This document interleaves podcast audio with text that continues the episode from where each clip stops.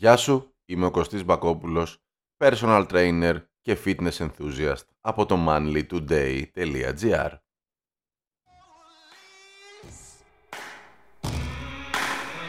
You're not the president. You're not the Καλώς ήρθες σε ένα ακόμη podcast του manlytoday.gr. Το podcast που θα ακούσεις μπορείς να το βρεις και σε γραπτή μορφή, σε άρθρο δηλαδή, στο site manlytoday.gr. Αρρώστησα. Να πάω γυμναστήριο. You're not my doctor. You're not my hand to hold. Μια πρώτη απάντηση στην εποχή του COVID-19 είναι κάνε ένα τεστάκι και από εκεί και πέρα οτιδήποτε ακούσεις ή διαβάσεις από εμένα λάβε το υπόψη. Πρώτα όμως κάνε ένα τεστ και αν έχεις COVID μην τολμήσεις να πας πουθενά, όχι μόνο γυμναστήριο, για την ασφάλεια όλων μας.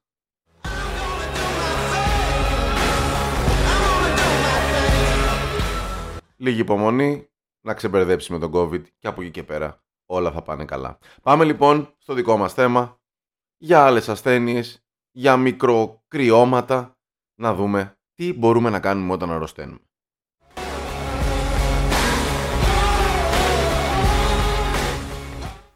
Αρρώστησα λοιπόν να πάω γυμναστήριο. Η απάντηση στο ερώτημα είναι εξαρτάται. Ας ξεκινήσουμε με το πότε δεν πρέπει να πας στο γυμναστήριο όσο και αν θεωρείς εσύ ότι θα βγεις εκτός προγράμματος. Πρώτον, αν έχεις πυρετό και σωματική αδυναμία. Δεύτερον, αν πονούν οι μύες σου, όχι λόγω προηγούμενης προπόνησης απαραίτητα, και αν πονούν και τα οστά σου. Και τρίτον, αν έχεις μία ίωση. Αν δηλαδή έχεις καταλάβει ότι αυτό που έχεις είναι ίωση. Πήγε στο γιατρό και σου είπε ότι έχεις ίωση ή τέλος πάντων το φαντάζεσαι και μόνος σου.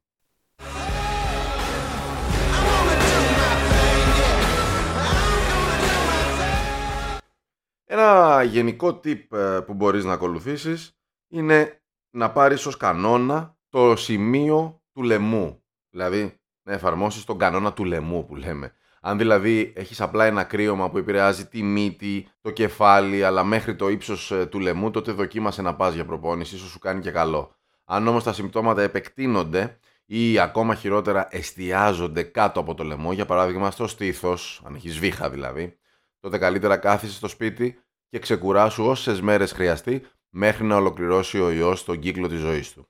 Επίσης, αν έχεις κάποια ίωση, δεν είναι απαραίτητο να μεταφέρεις τα μικροβιά σου στο γυμναστήριο και να κολλήσεις κι άλλους, όπως είπαμε και στην αρχή του podcast, για την ασφάλεια όλων μας. Με πυρετό και χωρίς να μπορείς να σταθείς καλά-καλά στα πόδια σου, δεν θα καταφέρεις τίποτα στην προπόνηση. Και είναι πολύ πιθανό να γίνεις χειρότερα, ενώ η καρδιά σου υπερλειτουργεί για να βοηθήσει όλο τον οργανισμό σου να ξεπεράσει την ίωση. Δεν νομίζω να θέλεις να την επιβαρύνεις περισσότερο.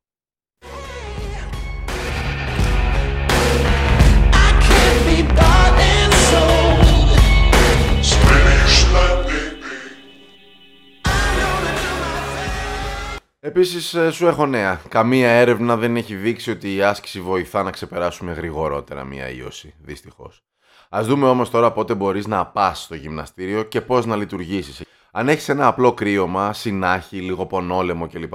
Δοκίμασε να πας να γυμναστείς αν νιώθεις ότι το έχεις ανάγκη, ακολουθώντας ορισμένους κανόνες που θα σε βοηθήσουν. Πρώτον, μείωσε τη διάρκεια της προπόνησής σου και μη βάλεις τον εαυτό σου σε πολύ δύσκολες συνθήκες προπόνησης. Κάνε απλά πράγματα. Έτσι, αν για παράδειγμα συνήθως η προπόνησή σου διαρκεί 80 με 90 λεπτά, ρίξε το χρόνο σε 40 λεπτά, το πολύ 50. Δεύτερον, μείωσε την ένταση της προπόνησής σου, είτε κάνεις αερόβια είτε αναερόβια άσκηση. Μην ξεχνάς ότι βρίσκεσαι εκεί απλά για να κινηθείς και να συντηρηθείς, όχι για να σπάσεις τα προσωπικά σου ρεκόρ. Δεν χρειάζεται να πιέσεις τον εαυτό σου. Κάνε τα σετ σου με ηρεμία και μεθοδικά, δούλεψε σε μία μέτρια ένταση τις μυϊκές ομάδες που θέλεις και πήγαινε σπίτι να φας καλά και να ξεκουραστείς.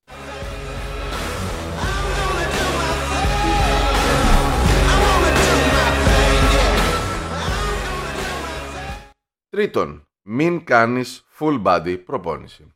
Όσο χαλαρά και να την κάνεις, το σώμα για να βάλει όλες τις μυϊκές ομάδες να δουλέψουν θα καταβάλει μεγάλη προσπάθεια που στο τέλος δεν θα σε ωφελήσει πουθενά. Επίλεξε μερικές ασκήσεις για συγκεκριμένες μυϊκές ομάδες ή ένα προφίλ μέτριας ή χαλαρής αερόβιας άσκησης και εκτέλεσε. Τέταρτον, κατανάλωσε παραπάνω θερμίδες όταν είσαι κρυωμένος. Πρέπει να παίρνεις παραπάνω θερμίδες. Το σώμα πασχίζει να ξεπεράσει μια δύσκολη κατάσταση. Δώσ' του τα θρεπτικά συστατικά που χρειάζεται σε αυτόν τον αγώνα. Πέμπτον, πιες περισσότερο νερό από όσο συνήθως.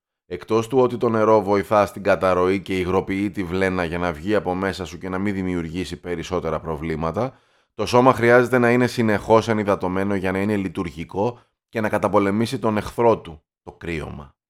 Μην ξεχνάς επίσης ότι πολλές βιταμίνες, οι ΣΕ και όλες οι B, είναι υδατοδιαλυτές, δηλαδή χρειάζονται νερό για να αξιοποιηθούν από τον οργανισμό.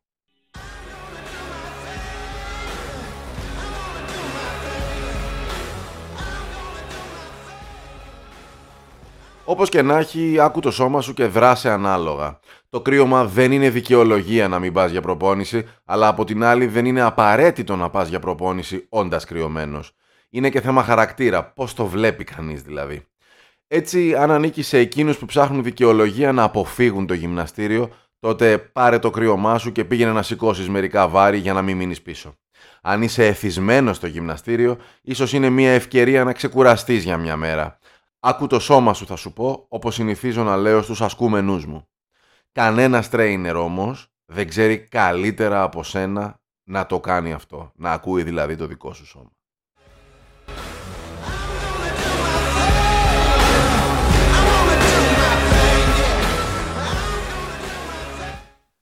Σε ευχαριστώ πάρα πολύ που με άκουσες για μία ακόμη φορά. Ήμουν ο Κωστής Μπακόπουλος, personal trainer και fitness enthusiast από το site manlytoday.gr